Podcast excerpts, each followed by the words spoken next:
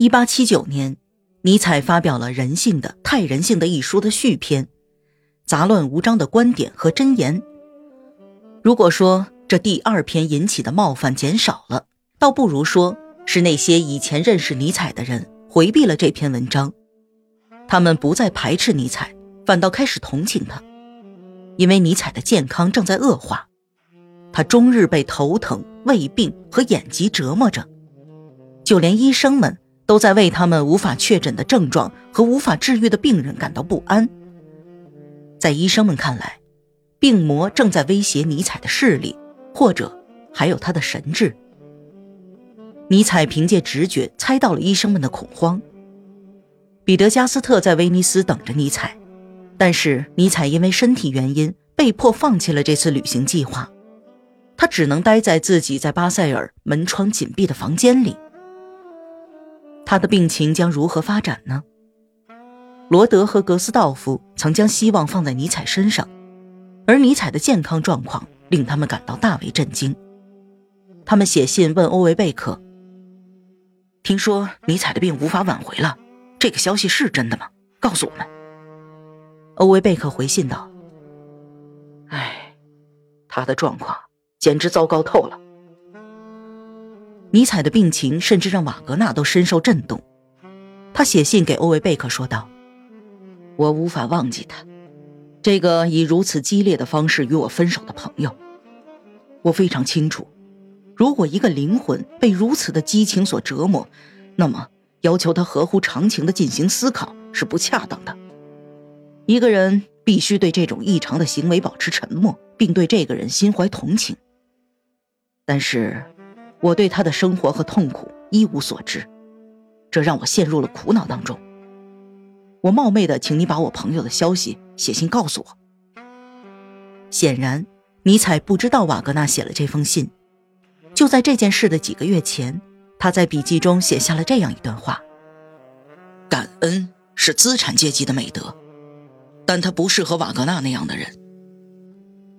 如果那时他能够读到老师所写的要求他合乎常情的思考是不恰当的，尼采一定会感到非常高兴，因为这句话和尼采的思想十分一致。欧维贝克和他的妻子细心照顾着这位病人，他们写信给伊丽莎白，向他描述了尼采的病情，并告诉他他应当在哥哥身边。伊丽莎白接到信立即赶了过来，她一时之间几乎没有认出她的哥哥，这个一年之间老了十岁佝偻衰弱的人。后者只能通过手势表达对他的到来的感激。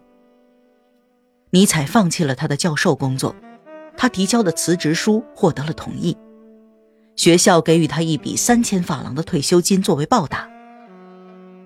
伊丽莎白带走了尼采，她觉得自己已经无法康复，于是说出遗愿，答应我，伊丽莎白，为我守灵的人只能是我的朋友们，赶走那些泛泛之交和仅仅出于好奇的人，要不然我无法保护自己，请你一定要这样做。在我的灵柩前，不能有牧师和其他人讲一些不真诚的话，不能让他们把我作为一个忠诚的、从未撒过谎的异教徒那样埋葬。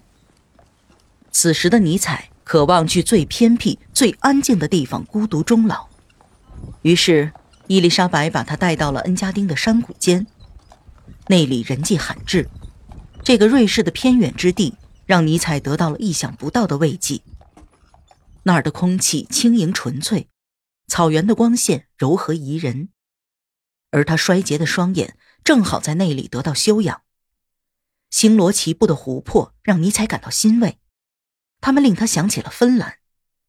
尼采也喜欢那些有着歌唱般名字的村庄和善良的村民。他写信给李说，我熟悉这里的特质，我并不感到惊讶，因为我们之间有着共同之处。他开始康复，怀着一种康复的惊异开始重新生活。他几乎与朋友们断绝了书信往来，只给自己写点东西。也正是在这些东西里，我们找出了信息。以下是他对攀登恩加丁的叙述。我生活在世外桃源之中，这里的山坡波浪般起伏着，在庄严的松树和古老的冷杉树林之后，有个浑浊的绿色小湖，各种形状的岩石遍布在我的周围。那儿还有一片被野草和花朵点缀的五彩斑斓的土地。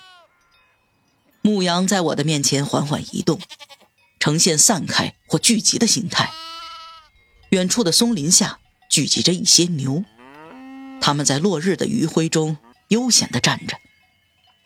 其他近处的景色显得十分暗淡，所有的一切都在渐渐袭来的暮色中显得安详沉静。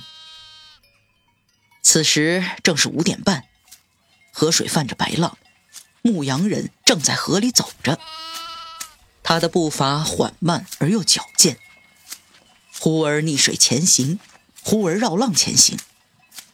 很显然，他在行走中获得了很大的乐趣。羊群的牧羊人是两个皮肤黝黑的贝加莫人，其中那个小姑娘穿得几乎像个男孩。右边是一大片森林地带，森林地带之上有着各种棱角的岩石和雪原，左边是两个巨大的冰碴高悬在我的上方，被清澈的薄雾裹着。我眼前的一切都显得宏伟、宁静、灿烂，这种美在乍现之下会让人站立，并感到一种无声的崇拜。